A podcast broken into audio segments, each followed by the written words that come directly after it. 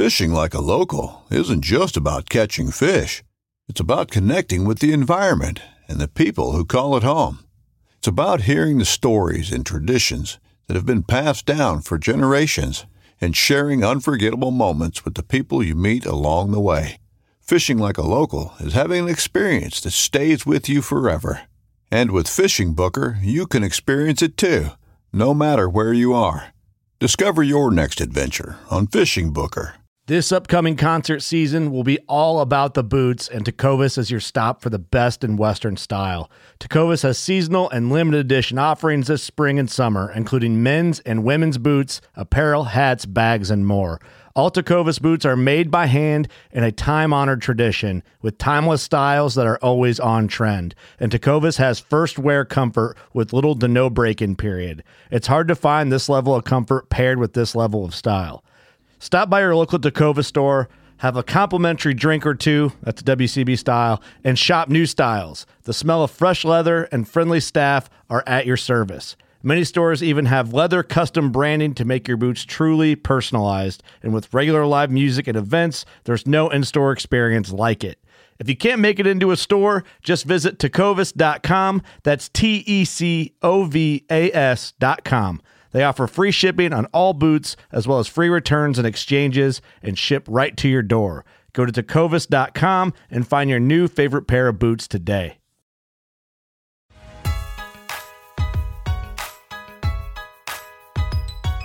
All right, ladies and gentlemen, thank you for joining us today on the MVM show. Don't forget to grab your coffee, grab your sweet tea, whatever you got. Sit back, relax if you're driving or whatever you're doing right now to enjoy the show. We got a special guest today from a long ways away. We got Jeff Bryant today with us, all the way from South Carolina. And we also got Travis and my co host, Thomas. So, uh, Jeff, thanks for coming today. Thanks for flying out here for this podcast. Hey, it's always good to get together with brothers, especially when I'm out here visiting with family, so I can get away from the mother-in-law. You know. yes, sir. so, hey, um, we're talking about turkey hunting today, guys, and uh, you don't want to toot his horn there, but I, I think you have some pretty good background in the turkey hunt world, and I got myself and Tom's here. Travis says, uh, I would say good experience too, and you've been doing it for a while now, but uh, just kind of give us your backstory and like just just start from the beginning as far as and then talk about you know your stuff with the channel and with your the show and all that good stuff well first of all i was just kidding about my mother-in-law in case she ever listens to this she might but i uh, you know what am i doing in california first of all the good lord put me together with one, one of one of you guys as uh, childhood friends and uh, and Nicole and and so got married about 10 years ago and I can't, I'm having to come out here and visit family. So thank the Lord, I, I had some some good hunting brothers out here, and, Mm-hmm. and uh, Travis sitting over here with my brother-in-law, and we were fortunate enough to go probably on your first turkey hunt, what nine, ten years ago, something like that. Uh, towards the beginning of the marriage, uh, you, you know, sometimes you just got to run to the hills, and uh, and that's what we did. But um, I, I it's I've been fortunate to grow up in in the woods of uh, North and South Carolina, cutting my teeth, and and uh, there's some aggravating animals over there that are are kind of tough to hunt, and it's always kind of neat to come out here. They're a little bit more visible. And uh, the Rios that you hunt here are a little bit different from the Easterns, a little bit more uh, vocal. So it's good to come out here and, and hit a call and hear a bird gobble but sometimes they don't come in. We went on a hunt yesterday morning and they didn't come in. But so we uh, we grew up in the woods of the, of the southern United States, and uh, and we've been fortunate to come out here and do some hunting in the, in the West Coast. But we we uh, we started hunting those southern birds, and uh, and they taught us a lot of good lessons. And through throughout throughout deer and turkey hunting in the South, we uh, we started carrying a camera around with us years ago and and and it's just been a good time. And we've we've been with a, a, a good group called Midwest Whitetail, and that led us to start. Uh, you know, Bill Winke was our mentor there, and that led us to start something of our own called Chasin Creation. And uh, the the mission and the passion has grown into getting kids involved with the outdoors. To make a long story short, I called a uh, organization called Cross Trail Outfitters. So that's the mission. It keeps a, you know, we all love to hunt and fish, and then when you Right. see other other uh, other kids getting excited and getting involved with it, I think I think everybody knows that across the country there's less kids getting involved and you know there's a there's a danger of our heritage being Yeah. compromised there so Right. I love what you guys are doing with getting the kids involved and and uh, you know that's part of our our goals and missions and, pa- and passions as well so uh, passing on that heritage so that uh, our our youngins and grand youngins can can do the same thing That's awesome. That's awesome. So, you also uh, now tell us a little bit about your show, um, Chasin Creation, and kind of your platform there on the the TV sector, and you know how'd you get started into that, and what are you guys showing on that kind of stuff? So we we started gathering a lot of footage from uh, from Midwest Whitetail actually, and we started chasin creation at the local level there in North and South Carolina, and we had a goal to keep pushing that and and to growing that, and so we went from the platform of a local channel to uh, the Pursuit channel, and Oh, here wow. and here and here in the past uh, two years. That's transformed into Hunt Channel is one of the platforms, uh, Carbon TV, Wow. and uh, another new one called Gen Seven Outdoors. And hey, we're trying to we're trying to learn and keep up with the times because times are, are changing, Mhm. and you guys are, are nailing on that on YouTube and Instagram and, and and and trying to be on these social media platforms where everybody wants that. We want that. That quick fix, you know. Yeah. We're, we're going Yeah. down. Everybody's busy. Everybody's uh, loving to get in the woods, and sometimes we just don't have thirty minutes to sit down and watch a show. So Mhm. you guys are nailing that and and of course youtube's one of our platforms that we're trying to learn as well you guys check him out. It's just Chasin Creation, right on YouTube. So for those of you guys that are on on YouTube that you watch us on YouTube, guys, get on there, and check Chasin Creation out. Go, uh, he's got so much footage. We were talking about it. They've got incredible footage. They've went on so many hunts. So go check them out on YouTube and subscribe to their channel. And as well, they're on uh, Instagram and Facebook too. Are you on any other platforms besides that? that's the main ones That's right my, there. yeah, that's the same Yeah. for us. Okay. yep, So, uh, guys, we're not limited on time on these. That's I've said that. Uh, this is our third podcast, so we're not too deep into this. But one of the things that I wanted to this to be like is we're not trying to cut it in 45. Not saying that we want to keep Jeff here all night, but it's like if there's stuff to talk about, let's get it let's get it out on the table. And so we're talking about turkey hunting. Kind of want to give you guys the background of Jeff, and uh, we're gonna ask the questions. Like a lot of you guys know, if you know us very well from Mid Valley Mercenaries on our YouTube channel, you know that I am just breaking into the turkey game. Travis has been doing a while. You guys know him from the channel, and I just honestly I just never went. I don't know what what my reason. I really it's not. I just never had a reason. I just didn't go. But I went with Talon the other day. If you guys haven't seen that video, me and Talon went out. We didn't. We saw turkeys. We didn't get one yet, but that's all right because it's the fun and the chasing chasing the game. So first off, I'd like one, one thing I'd like to go over Jeff is like you just telling like give us a scenario, not a, necessarily a scenario, but let's just start out on a turkey hunt. We're gonna get ready in the morning. What you take with you, what, how do you get the turkey? How you're calling them in? Just that, just the whole scenario from let's just say a successful hunt, like from the gear you're taking all the way to the end of the hunt. well i think you'd asked me about my experience so i started turkey hunting a little bit later than the deer deer woods and uh, i started about 17 when i was in high school and uh, knew absolutely nothing. And and there's some days still those turkeys will make you feel like you know nothing, like you're a beginner, and they have the mind of their own most times. And uh, but I started when I was 17 in high school, and um, I actually a lot of times if you can find out where they're roosting and find out where they're feeding, you you're you're a step ahead. You might can get between them, even if your calling's not that great. You can use your woodmanship and and bring one to the kitchen table. Um, but my first turkey, I, I found out where they were roosting, and we waited on them, and it was kind of like an ambush hunt. That's one style to do it, like you're you're hunting a deer. But the fun, the really the really uh, uh, fun thing on turkey hunting is to hear them gobble and try to reverse nature and call them in because the big gobbler is typically uh, the man and he's calling the ladies to him. And you're trying to turn all that around and coax him in a little bit farther to ease over your way to your setup uh, to bring him home. But um, uh, you know, I, I'm looking here. I've, I've actually got my. I always like to bring my turkey vest when I come to California in April. Uh, we're here to visit family, but uh, that's one of the perks of, of, of visiting family in California in April. Bring that turkey vest and slide to the hill, slide to the east. Which, if you guys don't know, there's tons of public land in California, tons of opportunity. And me being an out of stater, it's a, one of the best opportunities in the country uh, and the price of a California non-resident tag, you can get a two-day tag for sixty something dollars. Mm-hmm. Uh, so that's a really good deal for an out-of-stater. A lot of land, and uh, I, I, I totally uh, recommend anybody come out here and give it a try. A lot of good, you got a lot of good Rios out here. The population's good. Everything's thriving. How do you how do you compare California to North and South Carolina as far as hunting? Like, I think sometimes people kind of get a like. At least I know I do I, w- I was thinking earlier, like, oh, it would be fun to go to North and South Carolina to hunt, but it's totally different there than here. And I was kind of wondering if you have the same idea in your head. It's like, oh, it's a different state. It's out west. It's, you know, different. Like, how do you compare hunting back east compared to out here in California?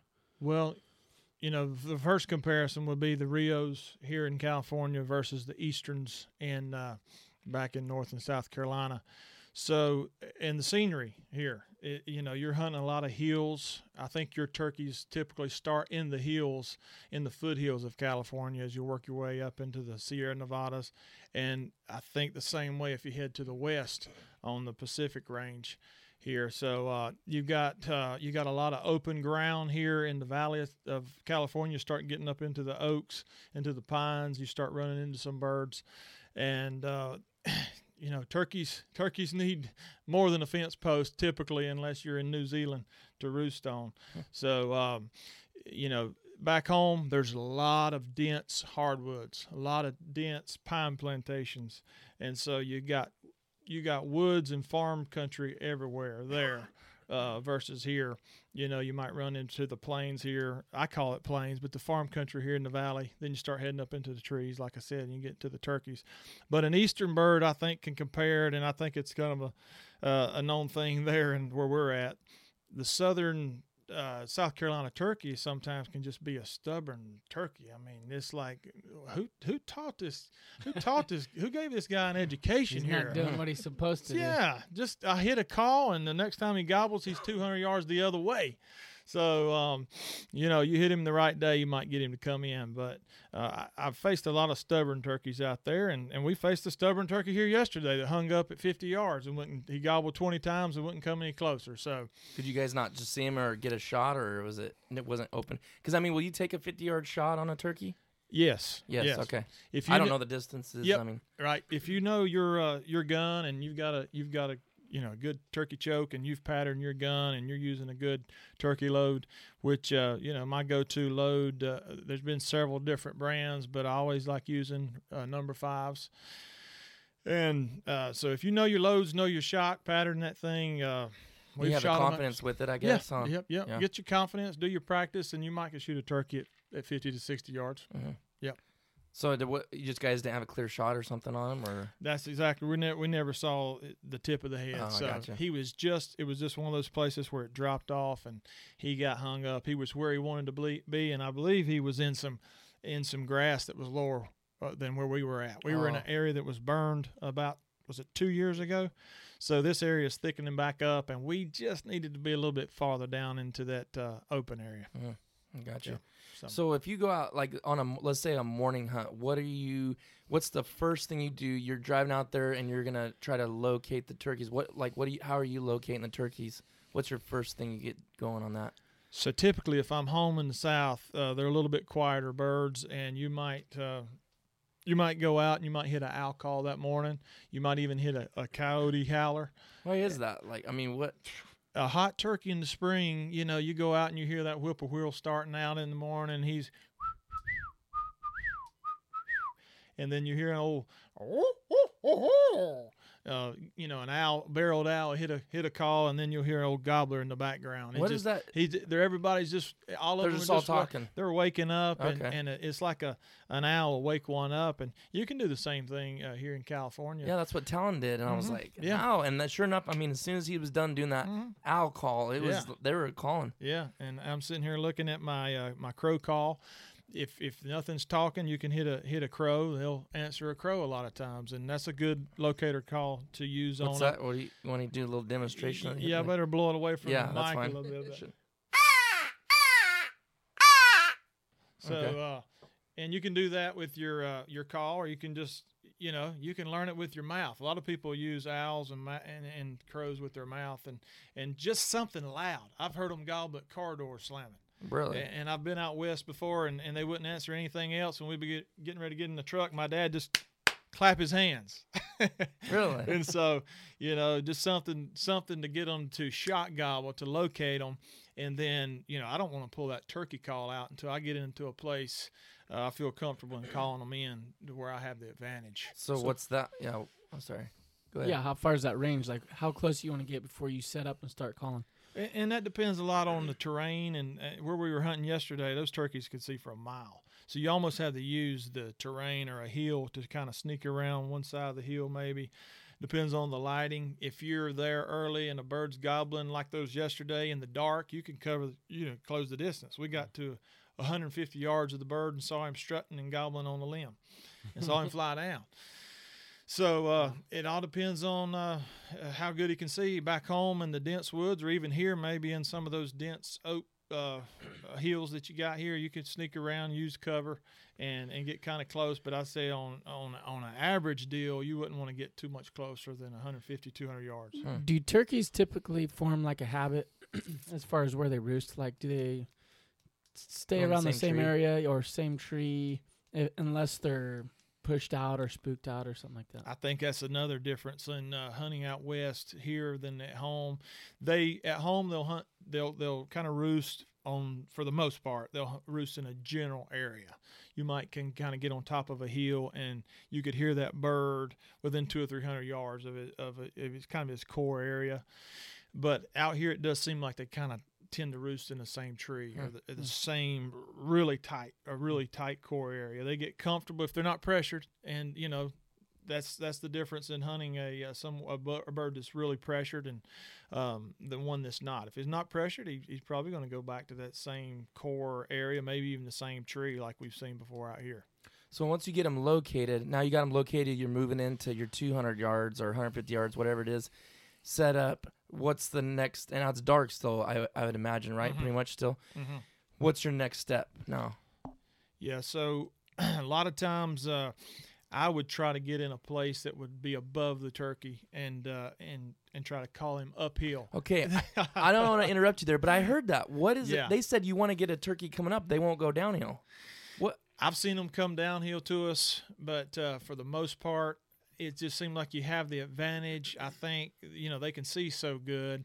Uh, it seems like oh, you, so it's more kind of to hide, not necessarily they want to go up and set it down. yeah, and it, it, might depend on where they're feeding. If you know, if you've watched some turkeys and pattered them and seen they're going from a roost area and they're headed Mhm. down to to a particular farm or cow pasture to feed, then uh, your best spot is to get in between those uh, the roost and the feeding area and then hit your calls. Okay. Um, but uh, in in the situation, example again yesterday, that feeding area was below, so they actually went downhill. Hmm. But if I'm if I can on most uh, situations, I'm going to try to get above them and set up and. Okay. Uh, and and you, you can kind of get a feel after uh, after some years hunting them when fly down time is. Another Okay. difference of a western bird. It seems like they'll fly, they're they can see better. It's more open, and they'll fly down a little earlier than uh, than back back in the uh, wooded uh, hills and terrain of the south Mhm. because you know predators come into play. They want to be able to see the ground good before they pitch down and fly into a uh, coyote's mouth, so to speak. So you've been talking about morning hunting mostly. Is is afternoon or evening hunting pretty much out of the question with turkeys? If you're in a state where the law allows you can hunt them all day, then uh, then your best chance to, to kill one is is not on the couch, right? So Yeah. so Right. just being out there in the woods, and a lot of times uh, I've found, and and it's it, it all depends on the weather, it all depends on the year, but I have found that you know especially early season that um, hunting in the afternoon could be can be very um, productive, and you get out there and get a bird actually talking back to you and gobbling in the afternoon. It, it seems to me, and, and a lot of people I've talked to that spend a lot of time in the turkey woods, if you can get him to respond in the afternoon, I think it's because a lot of times they're they are a uh, girlfriendless in the afternoon. I think the hens have wandered off and done their own thing, and they're lonesome. They're trying to get back with the flock, and um, if you can get one to talk to you, you got a good chance of him coming in in the evenings. Okay, so uh, going back to the morning, you got you're now you're set up. When are you? What's the next step you're taking? I mean, are you waiting? Are you calling to them before they come out of the roost, or to let them know you're there? Is it like kind of a I think uh, that's kind of always uh, you're always trying to weigh your options, and that's the cool thing about turkey hunting is every situation and every turkey can be different, and you kind of got to gauge their uh, their temperature. I would say, see how hot they are. If it's a bird that's only gobbling a little bit, you might you might let him hit the ground. If you're in that place between roost area and feeding area. Um, then you might uh, you might play it a little different. Now, most most of your professional turkey callers that talk talk to them for a living, talk to them for for a business, and, and can really speak the language. I would say for the most part they're going to hit a turkey call when when they're up there on the limb Okay. because they feel confident uh, uh, to talk to them. But I would say a good general rule is to let them know uh, that you're there with a couple light clucks and yelps, which they call tree yelps, and that's just you know if you're within that 150 to 200 yard range, the lightest call you can do on your uh, whether it's a mouth call, box call, or a friction call, slate call, or glass call, uh, the lightest call you can do uh, to let them know you're there might kind of just perk their ears up and, and make them decide to come your way when they fly down. okay? Do you have what? would- What would you do like it for calling on that? So I would just start off with a couple clucks just to say, hey, hey, I'm over here and I'm, I'm waking up and you, you might want to come my way, big boy, you know, type of deal. so it would just be something to this effect.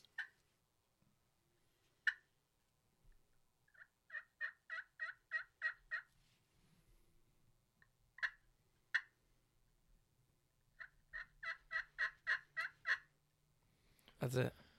Super light. Yep, Just basically, you're letting them know you're there. that's it.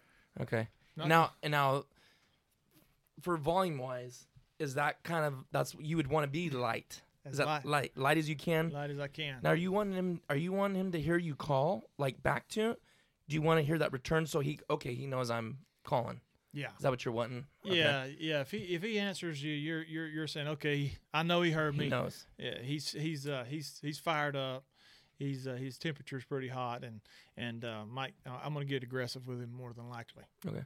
Let me interject here. Um, Yeah. One thing I noticed is when Jeff, well, yesterday when he started calling, he started calling so lightly that I'm thinking the turkey's not going to hear it. Mhm. I thought I could barely hear it, but it's amazing how well those birds can hear. Mm-hmm. Um, at one point, we were up on a hill, and it was at least I would say a mile, Yeah, mile and a half away from these turkeys, and he hit this call, and you could hear them gobble plain as day, that far away, Over a mile. over a mile. Your kid on that right there. Yes. And so it's amazing that how well those birds' ears are Wow. attuned, and you wouldn't think that, you know. And it, it was just something that w- that was amazing to me. So, um, usually before I what I would notice I would do is I would start out at a ver- very high volume, and that's probably not the best scenario. Like you said, start out start out lower. So I, I learned something just watching him. Wow. You know, Did you just learn that yesterday?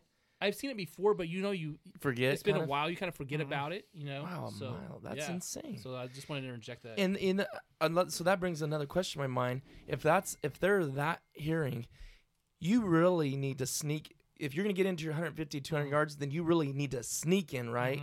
You don't want to just traipse in there. If they can hear that good, right? Because they're hearing you coming, then, right? yeah, that's right. Uh, And they hear Wow. deer, they hear deer and, and coyotes and things walking so they may around. not and- spook. Yeah, But uh, you know, if you get to the point of of a bird, you know, a lot of times these gobblers, just like yesterday, will hang up on you. They'll come. They're used to calling the girlfriend into them, Yeah. so they'll they'll they'll come in. They'll they'll get 50 yards out a lot of times and hang up. So. I'm trying to be really quiet because I really want him to think I'm farther away than I am. So he may he may fly down in my lap. Okay. You know, it doesn't happen every day. Roosted definitely is not roasted, as some of the old uh, professionals say, and that's a, that's a true story. But uh, I'm trying to get real light so that uh, we can maybe pull him a little closer.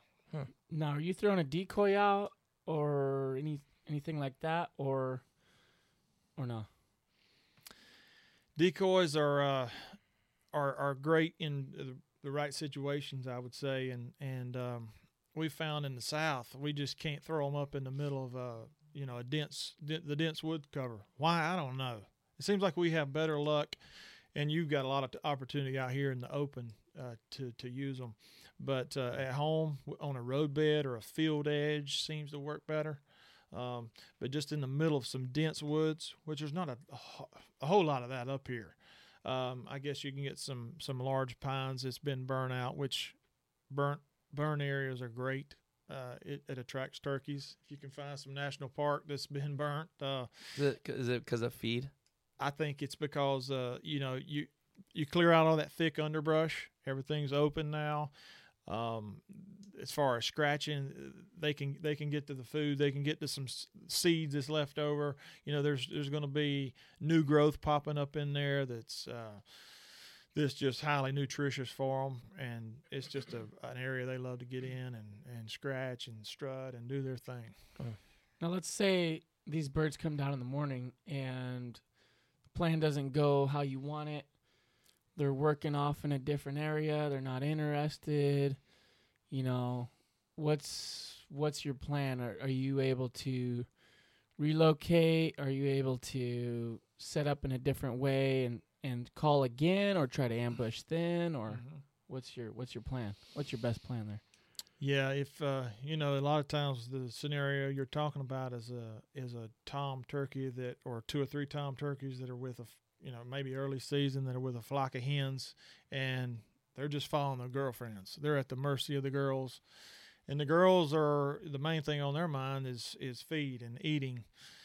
So they're heading towards the food most likely, and uh, area that they they live out there and they work that area every day, so they know where it's at if you've got birds like that, it's good to lay eyes on them and kind of get a pattern. And, and you see them going the other way, and you say, "Okay, I know, I know where they're going." And you make a big circle around, and you get between uh, them and the food. I, th- I would say a lot of times, but if you can hang around a flock that's vocal, and a lot of times early season the hens will be vocal, and and the birds, uh, you know, uh, in a, in, a, in a lot of situations you'll have a gobbler fly down and you might not hear him the rest of the day. You're like, where is he at, man? And and he's got he doesn't need to gobble. He just shuts up. huh? He shuts up, but you might get him to shot gobble. But if you can stay near the flock and hear the hens, seems like the hens might be more vocal. You could stay with the flock. You can get a plan. And turkey hunting's all about strategizing and, and improvising. So So you, he comes out of the tree. I mean, what's your best scenario there in the morning? Coming right at you, basically you're straight out of the roost, or sometimes will they drop straight down? I mean, kind of what's a normal? I mean, I guess not normal because he probably is different every time. But. I mean, what? Just give us a scenario. best case scenario, Yeah, classic case- turkey hunt. Yeah. yeah. Yeah. But like yesterday, if that bird would have would have not hung up 50 yards, he pretty much came to us uh, five or 10 minutes after fly down. Right up, right after the he came out of the roost. And I thought it was going to happen. I, I thought it was a done deal. I mean, he he was closing the distance. We weren't very far from him at all, and uh, he was coming up the hill. Uh, came 100 yards, stopped at 50. He was where he wanted to be. He didn't want to come any closer, obviously, and and uh, it, it, It's frustrating. you huh? know, it, it, we're like, man, these turkeys. Oh. But last Saturday we were on a youth hunt in North Carolina, and, and, and it was just a classic turkey hunt. We uh, went to an area where we, general area where we know they roost. We set up in a little field. Uh, there was probably four toms spread out over um, um, probably two or three hundred yards, and uh, there were some hens going crazy in the middle of all of them. Well, one of the two-year-old birds decided to get sneaky and, and snuck off from the, the, the Kings, and he slipped in on us into our little field and strutted right into the. And he gave us a warning gobble uh, before he popped out into the field, so uh, we knew where knew he was coming, which was good with a ten year old and a fifteen year old that never turkey hunted. And so uh, they were able to get their guns up and be still. And and we had in that scenario we had a Jake standing over a breeding hen. They were Avian-X decoys, and we had a, a feeding hen. So we had two hens and a, a Jake out. And when he came out and saw that, he went into strut and locked in like a, you know, he just reeled in like you were. Uh, like you were fishing and reeling him right straight into the decoys. So that was a classic turkey hunt. Probably, I mean, it, it still took him an hour. Still took him an hour to get in Oh wow. and he uh, he didn't talk a whole lot because he was a two year old and he said I'm gonna sneak over here and I hear I've heard these girls up on the hill and I'm gonna sneak in and not let the big boys know where I'm going Mm. and uh, and he got away from the main flock so that can happen and that was a classic turkey hunt that morning and uh, those are the fun ones and, and especially when a ten year old bags his first turkey so That's awesome. yeah man How do, how do you know? How do you know it was a two year old turkey? I mean, like the beard and like how, how's that? I you know I wouldn't Yep. know that. I mean, when, how long does it take to get eight inches? I mean, Right, and a lot of times you can't tell by the beard, and you go by the spur length, and and uh, you know I don't know that it, you could say it's exact science, but you can get pretty close. A lot of times, a a Jake turkey that was born last spring, you call him a one year old, and he might have a, a quarter to half inch spurs. As a two year old, he he probably he's probably going to have three quarter uh, inch spurs, and that that bird last week had like seven eighth inch spurs. Typically an inch spur would be a three year old and, and then you can get on up. I, we saw a turkey uh, that was taken in that youth tournament last week. It was like a it was like an inch and uh, i think it was about an inch and three quarter spurs. So ooh. it was a, that was an old man. So you're kind of not really knowing age until they're dead on the ground. Yeah and i mean hey i'm all for those those kids man they could have shot Not that it matters. yeah yeah. It don't Those- matter to me. Right right that. that's right I'm gonna, I'll shoot a Jake all day long right now. they uh, they the they're the you know like a deer they're the best eating the young ones but you know after you've been doing a while if you're looking to shoot a tom you can tell when he's coming in by full fan and uh, his beard you can tell by a beard at least that he's a two year old if he's got a beard that's you know seven to ten inches long typically um, okay. and that that jake beard just kind of sticks out like a pencil Yeah. so Okay. Well, um, my, I had a big question. I this is something I've been wondering for a while. We had mentioned it before we started rolling this podcast. Where do the turkeys go in winter? What are they doing? I mean, are, uh, what are they doing? I don't even know how to ask that question other than what are they doing? Where are they at? Because it seems like you never see them around here. I don't know about at home where you're at, but it's like you just don't see them anymore. You don't hear them. I mean, what are they doing? Yeah, they they typically um, they typically flock up and they're and they're all about getting fat and and we see them we do see them back east when we're we do a lot of deer hunting there and um November December October November December and and you'll see a flock of um, at home typical to see 20 to 40 in a flock some areas that are uh, a little bit more populated I've seen I've seen out west uh, in certain states I've seen up to three four hundred birds together. Some people probably see more, but uh, you know they get in big flocks in, in that time of year and they hang out and they're very sociable. And you might see um, you might see a group of uh, old toms hanging together, being kind of like a group of bucks, a bachelor group of bucks before the rut comes on. They're old boys hanging out together and they're all bu- the toms together, or just a mix of everybody? Toms and hens? You'll see a mix of everybody, but then you'll see a mix of the the toms kind of hanging out together, and and and you do see a lot a lot more separation there, or at least I have uh, a big group of hens and maybe a big group of gobblers during the off season. But it, it is amazing how sometimes they can go underground, and um, uh, but but they they're going to have to talk and they're going to have to get visible when the spring rolls. So they're pretty much doing everything the same. It's just they they're just grouped up, maybe not calling Are they not calling as much either? Quite. I don't. I don't think they're, especially the gobblers, are not as vocal. But on a uh, on a warm uh, fall morning, sometimes it, it's amazing. We, we we've heard gobbling in the fall, Hmm. so we've heard them gobbling, and, and typically you're going to hear the hens uh, a lot more during the during the fall, Oh, gotcha. and and the gobblers are a little bit more quiet.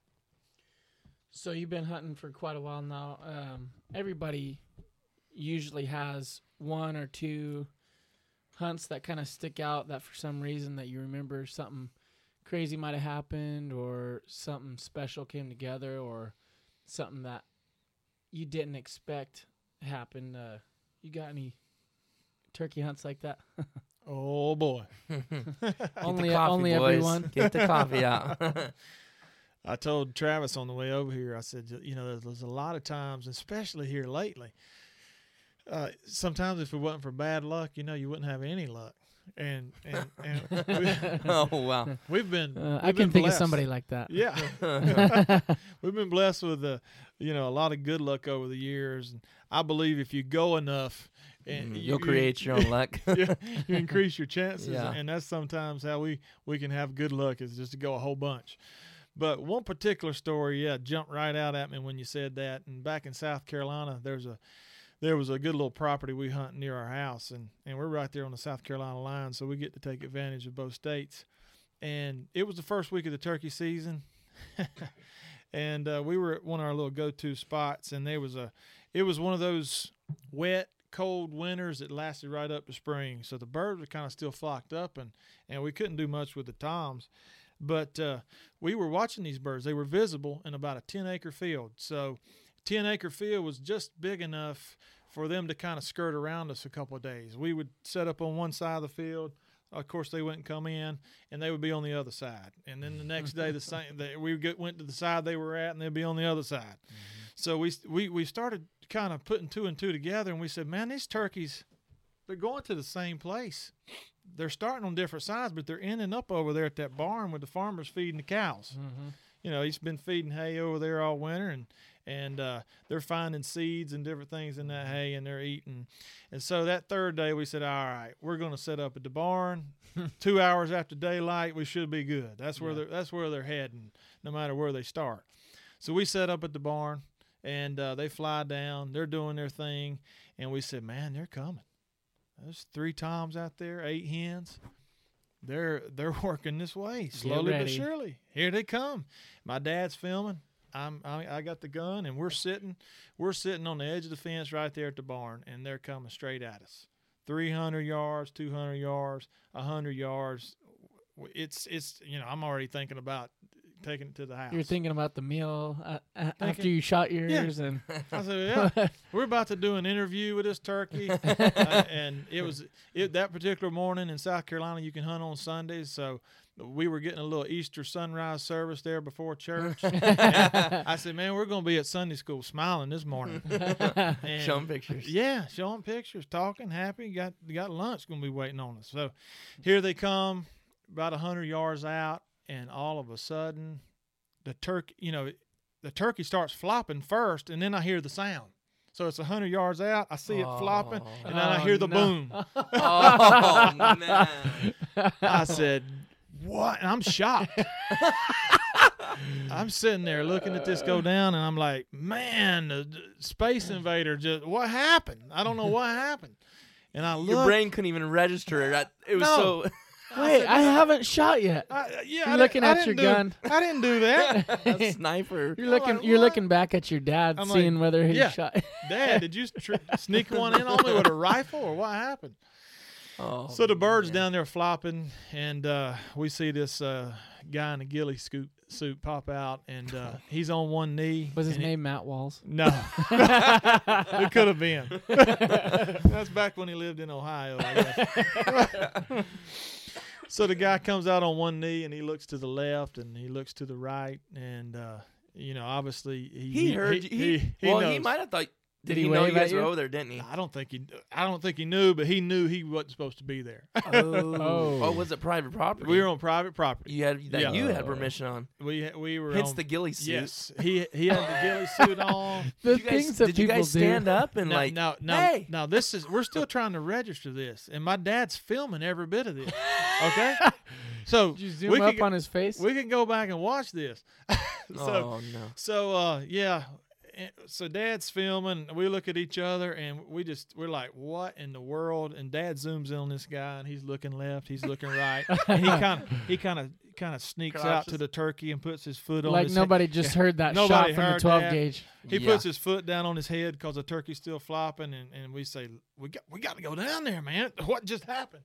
So we walk down there to the guy, and, and he sees us coming, and here we are walking. I'm walking with a gun. Dad's got a camera, and this guy's got his face mask on. We say, "Hey, man," we thought he would run, but he walked over there to us, and and of course he left his face mask on, and and we said, "Man, uh, what's the deal here? You you know how did you, why, why are you hunting down here?" And Dad's filming it, and and we Oh. said we said, uh, "You mind taking that mask off?" yeah. Matter of fact, I do. and uh, come to find out, man, he was just. He said he was on his way to church, and he had some. Oh. you know, I haven't eaten in three days. Yeah, I bet he was. he said he had some friends that lived up there at the road that told him they heard turkeys back in there, and and he said, uh, "Man, I, I'm I'm sorry." And we said, "Well, you know, this is." uh, This is welcome- unfortunate for Welcome to Candid Camera. This is going on TV, buddy. did it? Did it? Did it air? So, so we aired that on the local station there in North Oh, South Carolina, but Oh. but for for for for for good Lord's sake, we covered his his face. Oh, uh, oh, he ended up pulling the mask off then. he pulled the mask off, but we, we Uh. blacked him out. So we said, "Man, Dude. you don't have Did he- permission did to be out here. Don't don't come back." You know, he, he was a nice guy, nice Yeah. kid, but uh, you know, who who does that happen to? I mean, Dude. really? Jeff Come on. Bryant, that's who it happens Yeah. to. Tied his head. He's that's a That's just tightest awesome that it was on I've camera. Ever heard? Dude, that's great. Yeah. that was awesome. So if you hunt you hunt long enough, then uh, you know, I guess it's it's good to have. And some that's funny, too stories. because how many days beforehand had you been hunting those turkeys? that there? was our third morning. You're there three I days. could- And then the day yeah, you, you got day. him in the bag, right. this yeah. guy just happens to show up. It's like uh, it's like a couple weeks ago we were watching these four gobblers in the field, same deal, and and finally after three or four days we kind of figure out what they're doing. Oh, they're coming and going out of the same corner, and uh, the day we can go down there and finally hunt them, the farmer goes down and and and decides to fertilize the field, and he said, yeah. Uh, I saw them out here when I got here to fertilize, but uh, yeah, I, I ran them out of the field right before we get there. So, we, needless to say, we didn't see those turkeys that evening. Oh. So you need you need a good a, lot, a little bit of uh, a bad luck along the way, so you can have a story or two. Jeff, I have a question. Um, so you have several different calls here. You have your box call, you have your glass uh, slate call, and you also have mouth calls. Um, can you kind of talk about like when you use your box call?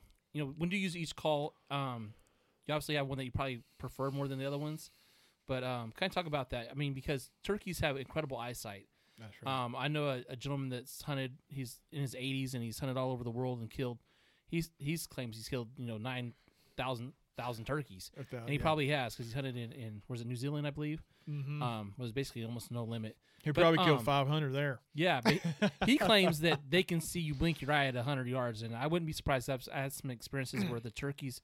I mean, you don't think you even moved, and for whatever reason, they just hang up and they, they zero in on you, and you know beyond a shadow of doubt that they see you. So, kind of talk about your different calls, because obviously, if they if they can't see you, then you know that you may be more likely to use one call over another call. So, kind of talk about that. Exactly. You know, and there's that range when they when they break that 50 yards where you don't want to be going on your slate so much because Mhm. they're going to see your hand motion. Exactly. That's a great point. And it, it, I reflect back to last week when that bird hit the field with those two youngsters. I mean, I spent the next two minutes saying, "Don't move, don't move, don't move, don't move, no, don't move." I mean, you know, that's that that's the that's the key with turkey hunting, and and you you learn that you really have to just learn that the hard way that that one time you go and he's coming in and you you make one little move and he you know it's over he starts putting and it's over. That's kind of the best uh, teacher for you in turkey hunting. And i think everybody has to learn that lesson. But turkey 101 you're going to wear your you're going to you're going to cover up all your skin any anything that you, and you're not going to wear uh you're not you're not going to wear blaze orange you're not going to wear uh one of these cool mid valley mercenary hats with the red lid on it you're not going to you're going to wear the mid valley too. yeah, yeah. you Everything you want. You want green. You Yeah. want camo everywhere. Yeah, I know some guys like that trespasser that wore a ghillie suit, right? Mhm.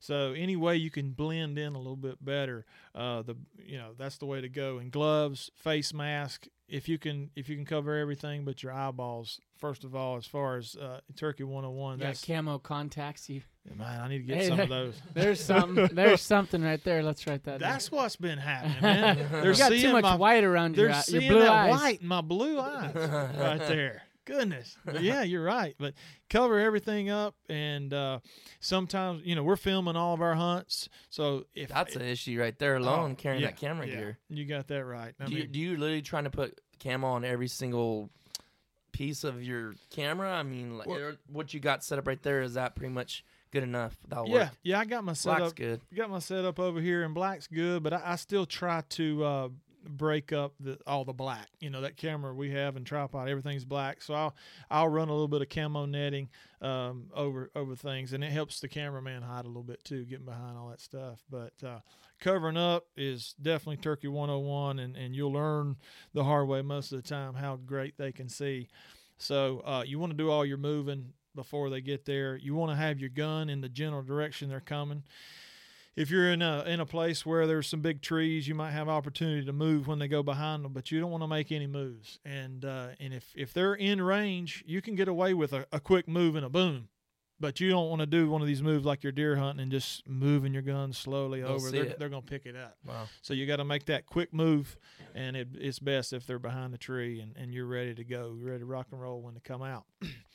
but as far as uh, the calling goes, Travis to Travis's point, one of the best ways to limit all your movement is to get really good and spend time uh, when you're riding down the road with a mouth call and, and getting proficient in that. The Grand National Calling Championship, uh, in I've, I've been fortunate to watch the past two years that the NWTF puts on in Nashville. Uh, a lot of these guys in the Grand National Championship, they're all using mouth calls, and uh, those guys can talk as light or as loud as they need to with those.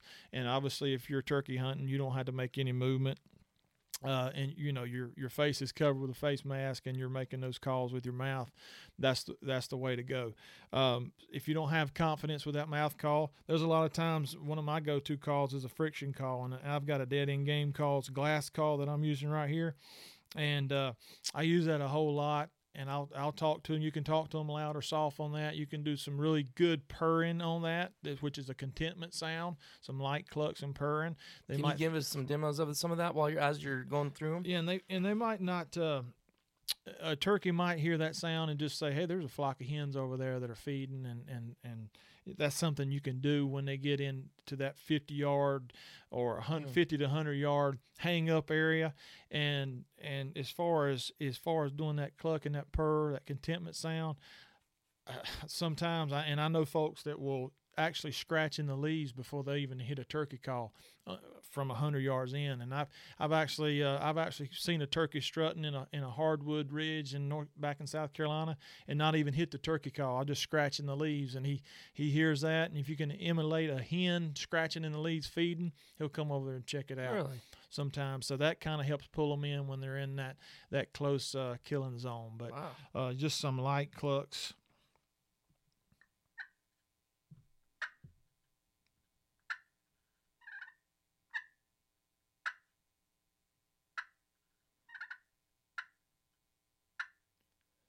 You add a little scratching in the leaves with that, and uh, that's a good tactic when they're close in. What are you talking about? The purring now? That's what. What does that sound like? So it just it was kind of like your, you know, it was kind of a cluck, and you just roll it into a.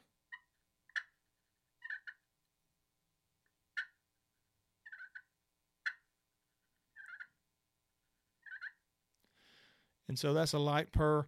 Then sometimes you'll have a, uh, then when they get really aggressive, and uh, and a and a bird might get into a fight, you'll hear some toms doing a.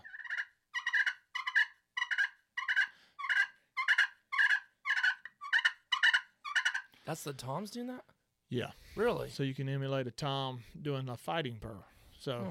but when you're trying to get that gobbler in, uh, uh, you know, th- do that light light cluck and purr and scratching the leaves. If you if you've got two hunters and you got legal tags and and you shoot a tom, you're lucky enough to shoot a tom, and you have another tom standing there confused. He might be a subordinate tom that's gonna. He might come back and jump on that flopping tom, and that's a good call to use at that point. Maybe even to bring him back in as that fighting purr. So in his mind, that's kind of a challenge type thing, even though he's technically dying. That's I mean, right. he's dead. Right, right.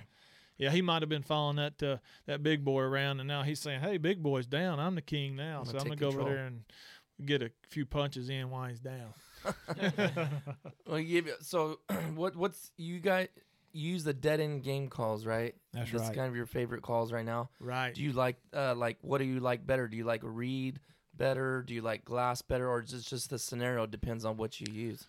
Yeah, and and sometimes I will uh, use about every call in my bag on some particular days, and there's different uh, there's different strikers that you can use, and Dead End Game Calls actually has a, a striker that will work on slate or glass when it's wet. So you might go out and it'll be a little mist and rain. I, personally am not going to do too much hunting in a downpour, but there's a lot of opportunity for drops of water to get on your slate or glass and um, that they've got a striker for, for that even, and it sounds great when it's wet. But um, uh, as far as as far as my favorite call, I, I like their um, Batwing Two mouth call. It when you listen to the pros call, I just feel like me personally, it's it's the one that I could sound closest to the pros, and Was that the one you were blowing or, or hitting Right. earlier? right, right. Can you give us some sounds on that? What was that you were doing earlier? That was like a, like a kind of a sh- shotgun sounding.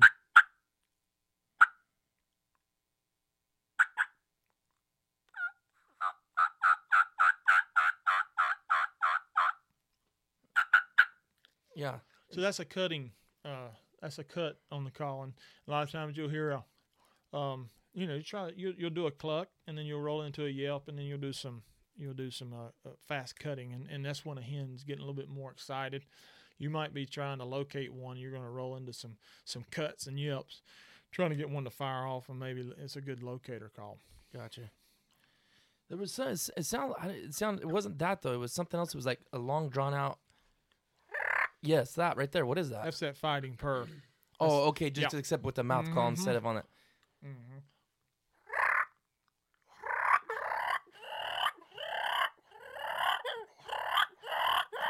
Can you do that, Travis? No, I cannot.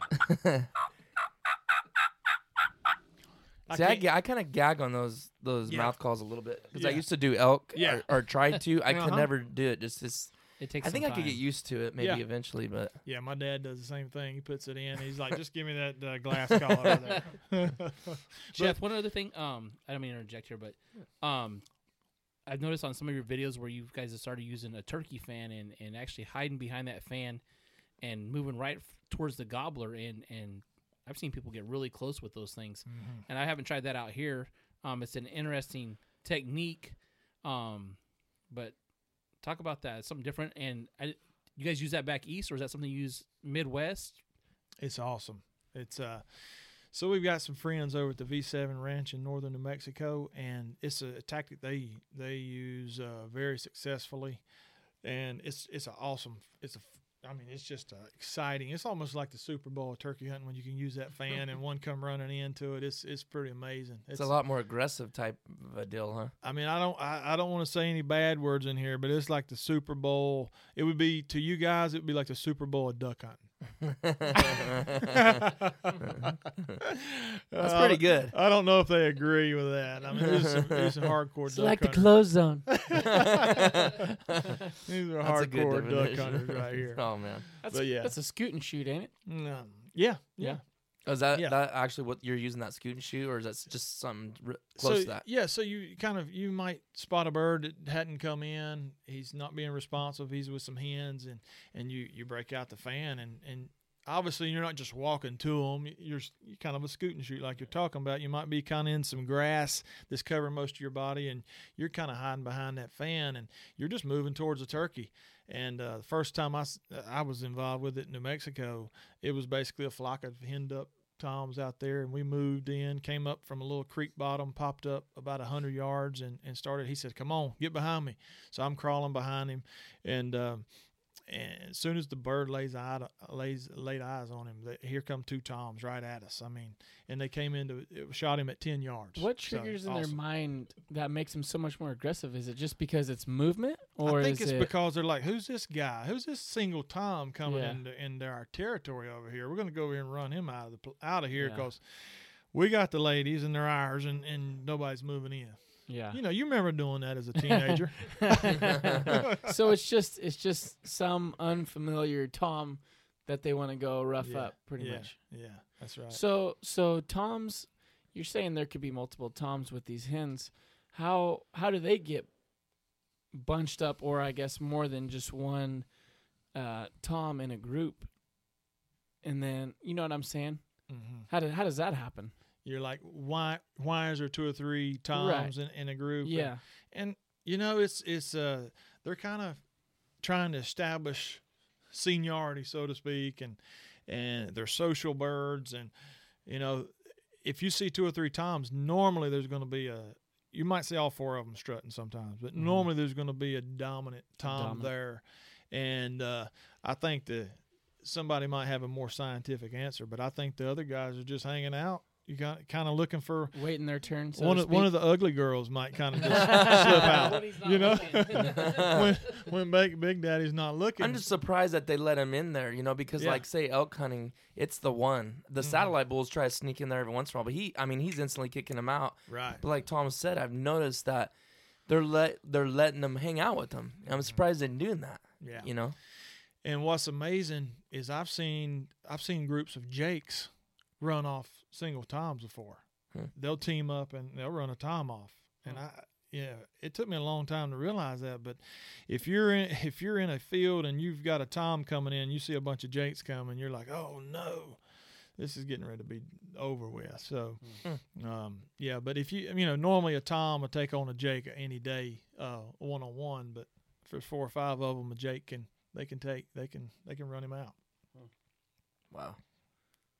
Amazing birds and they, have a mind of their own that's for sure Hey, yeah, I've, I've heard people say, "Oh, it's easy," and then on the same breath they're saying, "But it's really tough and frustrating." You know, Yeah. it's like I guess, I guess it's like that way with the, it's it's different than waterfowl. It really is. It's it's uh, a the scenario, like you say, in a perfect scenario, sounds so easy. Yeah. How often does that happen? yeah Out of ten, let's say ten hunts. you learn to appreciate those classic easy hunts that happen and you're you're sitting at the breakfast place in in the, in the first hour because that doesn't happen every day um, or else they call it killing right instead of Mhm, hunting. Right. and uh, it's definitely hunting.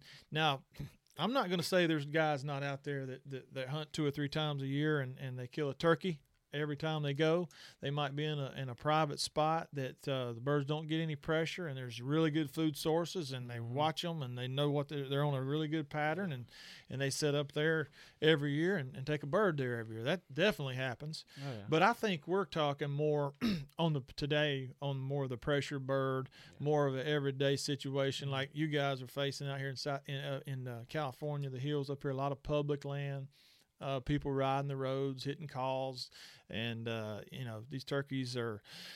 uh, They get kind of smart, and that's that's why you ride down the road and on these private places you see turkeys in a lot of people's yards. Yep. oh yeah. I think that's a big part of it.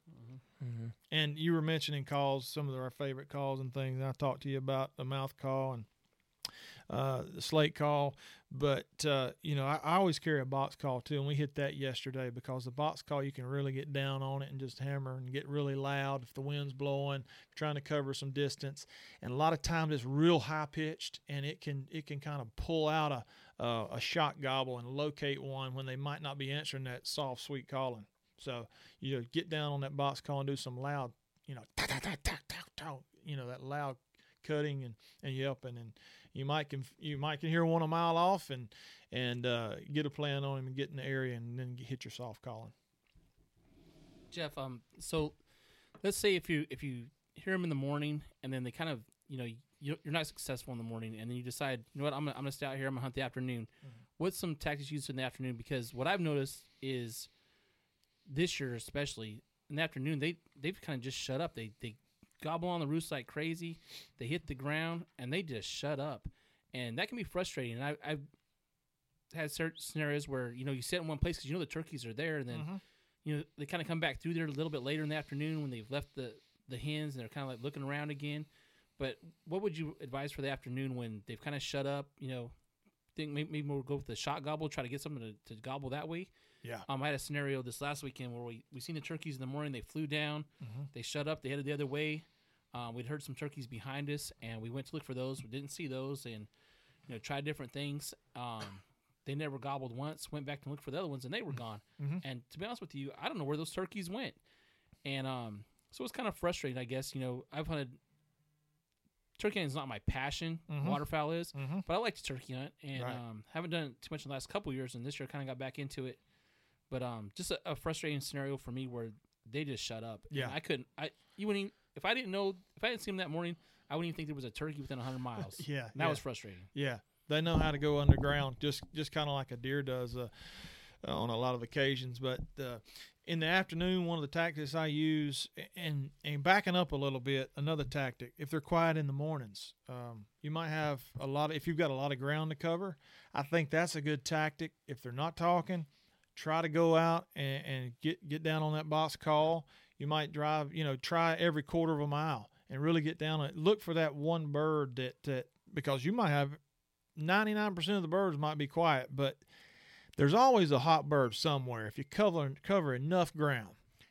So you can stay out there all day if you wanted to. Absolutely. Yeah. Because guys are, I, I hear a lot of guys talking about, well, let's just, it's 10 o'clock. It ain't nothing going to happen now. Let's just go home. But I mean, you're saying there's no reason why you can't find that hot turkey out there.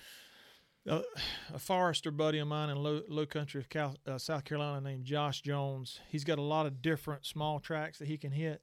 So when I'm hunting with him, we're hunting early season a lot of times in that low country, and they're not very vocal. So what we're trying to do is find that one hot bird. So we're covering a bunch of different tracks. We're not spending a lot of time. We're not sitting down waiting on them to come to us if they're not talking.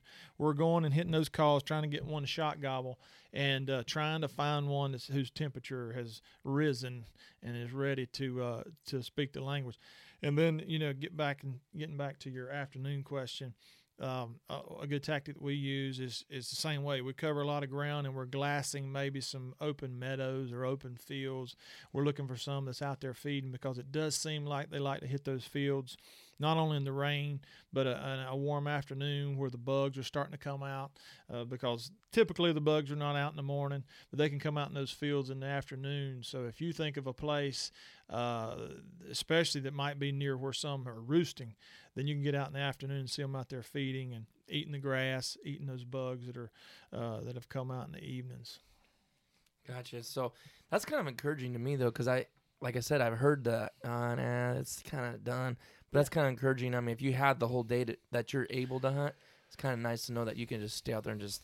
Yeah, I mean, if you got the property to cover and to look around, I mean, why not stay Yeah. out there and all of us boys here sitting here, I know are working boys, and hey, maybe the afternoon might be the only chance we've got. this week if Right, we go, that, right. that's all I'm gonna have. uh, you know, all week long. So you got to go when you can go sometimes, and, and there's tactics for every every portion of the day. And like I said, again, if you know kind of where they're roosting and you know some good feeding areas uh, that you can kind of glass and cover, or even maybe maybe you've just got that one area and you've got that one roost area. You know there's been some turkeys there. There's a good field there, and you've seen some turkey sign. So you might just want to go set up there the last two or three hours of the day and and hope that it comes feeding through and you know kind of do a still hunt like you would for deer. Yeah. Well, one more question. Uh, what's your favorite? Are you, do you putting a choke in an aftermarket choke, or are you just sticking a straight choke from your, you know, from your gun, your stock?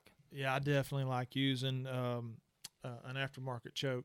I use uh, the the pure gold uh, pure gold choke for my Benelli Nova. Benelli Nova has been a good gun for me. I like the uh, I like the p- using a pump gun. Mm. Um, I just feel like I can reach out there and, and touch them just a little bit more. And we've had opportunities for some, like we were talking earlier, some of those 50 and 60 yard shots. So I'm using the Benelli 12 gauge, uh, three and a half inch shells. Uh, most of the time using number fives. And uh, definitely an aftermarket choke uh, is is highly recommended, and, and to get out there and shoot it and pattern that, um, and you can be successful with some longer distance shots. That matters so much. I never, never until last year did I ever pattern my gun just for you know just for waterfowl. I would think to me it would be more important to do it for turkey Mm-hmm. because you want to know your distances and stuff like Yeah. that, and you want it to be tight, obviously, but not blown out or whatever. But I was like, you started shooting some stuff, and you're like, I can't believe I was hitting anything with this as bad as it's blown out or whatever, you know. Yeah. I still I've tried some. We tried one choke out. Me and Thomas. Well, we neither one of us were really too happy with it. I don't even remember what it was, but I might try again this next year. But for Yeah. turkey, I could definitely see myself wanting to. I could I could see myself getting into that because it's a little bit more accuracy and a little bit. You're looking for that mm-hmm. that pattern. Softball. Yeah, and you want to do how far can I do this? Not that I want to take no 70 yard shot, but I just want to know, like you said, once you know what your shot's doing, then you can feel confident in it, like you were saying earlier. But I would definitely pattern that shotgun because uh, when when Dad and I really got, I started getting our feet wet in turkey hunting. We got our first aftermarket choke, and, and we, we said, oh, this is gonna be this is gonna be gravy now. And I missed five turkeys that year because I didn't realize and didn't pattern the gun and realize that I mm. was basically shooting a softball. At uh, you know a lot of our shots were 25, 30 yards. So and it was just too tight if you weren't right just- on the money. yeah, it was just too tight, and I was shaking too much and too happy, and it, it wasn't working. like I'm gonna be when I finally get a chance. I just thought you could. Just, I got a choke on it now. I can point And and, it's click. a shotgun, and I can just kind of nonchalantly just throw it up there, and it's Yeah. done. Yeah, and that's Yeah. what I was doing, and so it wasn't working. But Yeah, yeah, boy. So, so I I appreciate you coming over, man, and taking the time to share your knowledge with us. Didn't want to wear your voice out too much, but uh, yeah, you got anything pleasure. that you want to uh, shout out and kind of talk about, kind of wrap this up and what you got going on right now? I know you got some stuff going on with. Uh, I don't know. It could almost be a whole podcast, I'm sure, on what you got going on with the youth. But just kind of tell us, tell us, ending this, what you got going on and what your kind of future plans are with uh, the youth and hunting and stuff like that.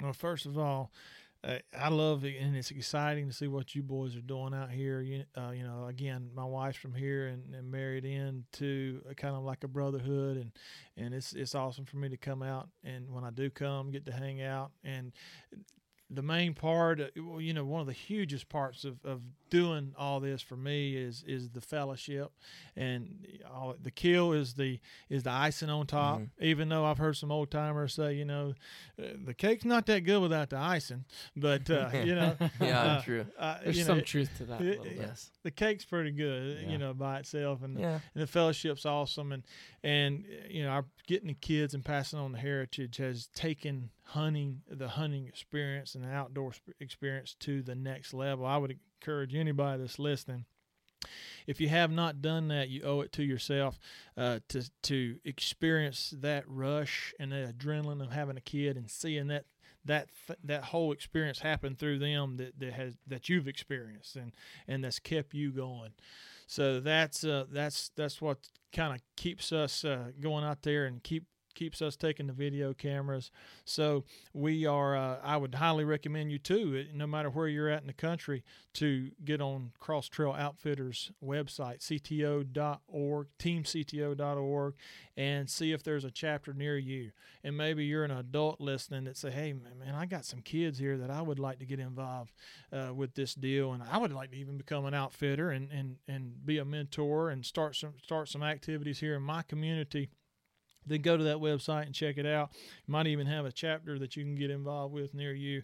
But it's it's a growing organization that we're blessed to be a part of, and, and we ran into that through uh, uh, being invited to a, a CTO event uh, by by being involved with Chasin Creation. So get involved, get kids involved, uh, enjoy the fellowship, enjoy the time out in the woods, and and we're gonna keep uh, we're gonna keep carrying the camera and, and carrying the kids, and and maybe we can maybe we can team up this week while we're here with with you fellas. That's the plan. you know. We're doing it, guys. Yeah. Be ready. We're gonna we're getting some film, whether something dies or not. We're gonna be getting some footage because uh, whether it's coyote hunting, I know we're gonna do some turkey hunting and Right. Yeah. stuff like that. But uh, no, it's I'm looking forward to it. Yeah. And and listen, you know North Carolina has duck hunting, don't you? I do. Okay. Well, you know, CTO and and and and, and the guys involved with that, these, I mean, there's some Lake Mattamuskeet. You've heard of Mattamuskeet? Mm-mm. It's a popular area down there, and and Lake Phelps down there in that Eastern Flyway, and you know, there's opportunities obviously from wood ducks all the way to some of the popular sea ducks right there, and uh, the coast of uh, North Carolina. And, and my mom and family is from Morehead City, so hey. We're, we're trying to. We're, I'm just trying to work out a duck hunt while we're sitting here talking about turkeys. I'm down, man. I'm telling you, me and Tom's been traveling, starting to travel. So Yeah, we have uh traveling's not a not an issue. no, and we we were, our wives might be getting on to us for a booking Our more. marriage might be Yeah. an issue. Well, I've got about five trips I plan on taking, but I don't think I'm gonna take but two of them, three of them maybe. Well, the good thing is your guys' wives grew up with my wives, so they can come, Yes, stay at see. the house, and Go do, shop till it do- drop. do their frou frou stuff. And, and Get their cappuccinos Go, and go to Marshalls and Target. Is there a Marshalls and Target there? Because Oh, if there is, yeah. then we're fine. we're on we're out in the country, but we're kind of on the edge of town, and you know we can, they can stay occupied. Oh yeah. There's no doubt about it. Stay it. busy, Travis. You ready? I've been trying to get him to come. I, Yeah, I know. Maybe if you guys come, it, Maybe. maybe pull him. Yeah, Yeah. you gotta fly five people on an airplane. That isn't. That's not very inexpensive. yeah, that's not in the pocketbook very good, but Guys, guys, we're gonna start a GoFundMe page for Travis. uh, All right, guys. Well, thanks for listening and tuning in today. If you guys are on iTunes, give us five stars, write a review, tell us what you think, what you like, what you don't like, whatever it may be. Hope you guys enjoyed this. I thoroughly enjoyed this today, Jeff. Uh, You enlightened me on a lot of different stuff. That was, it's I love this podcast because we're just sitting around talking, just like we do. We're just basically sitting in the office right now, hanging back, chilling, drinking some sweet tea, some water, some coffee, whatever. But um, having a good time of fellowship, but also learn some stuff because I have a lot to learn. And uh, I'd say uh, Jeff Bryant's a good guy to learn from. So I appreciate you coming on the podcast. And I know it's going to help a lot of people too, because like I said, a lot of people are waterfowlers, but a lot of people we like to hunt. That's why I said we're we're out here to hunt. I was saying on the video the other day, I was like, man, my Sarah said, how can you go hunting that much? How do you want to go? I said, because I'm a dude. I'm a guy. That's what we do. That's what I was born. I was I was born to do that. So That's what I was born to do. yeah. So guys, check us out. Uh, subscribe to the channel, follow the channel, whatever. If you're, if you're on Spotify, if you're on iTunes, whatever you guys are listening to on, uh, stay tuned. We got we're dropping episodes every single week. Uh, great, great. In fact, I didn't even have this planned. I didn't even have this in my mind be able to do this. So it was really great to have this work out, and we got a lot more great guests coming on, and uh, really enjoyed the time uh, talking. And uh, check us out on Mid Valley Mercenaries on YouTube. Also, we're on Instagram and Facebook. Also, check Jeff out. And what's your guys's? What's you Chase. might have a couple different ones. Yeah, it's Chasin Creation on Facebook, Instagram, uh, YouTube, Hunt Channel, Carbon, Gen 7, any of those streaming platforms for- some of our uh, first couple seasons. But yeah, look on there and, uh, you know, you might see a deer and turkey. You won't see too many ducks, but you guys, uh, you love bird hunting. So get out there and chase a turkey, man. Let's do it. Yeah. That's a wrap, folks. We'll see you next time.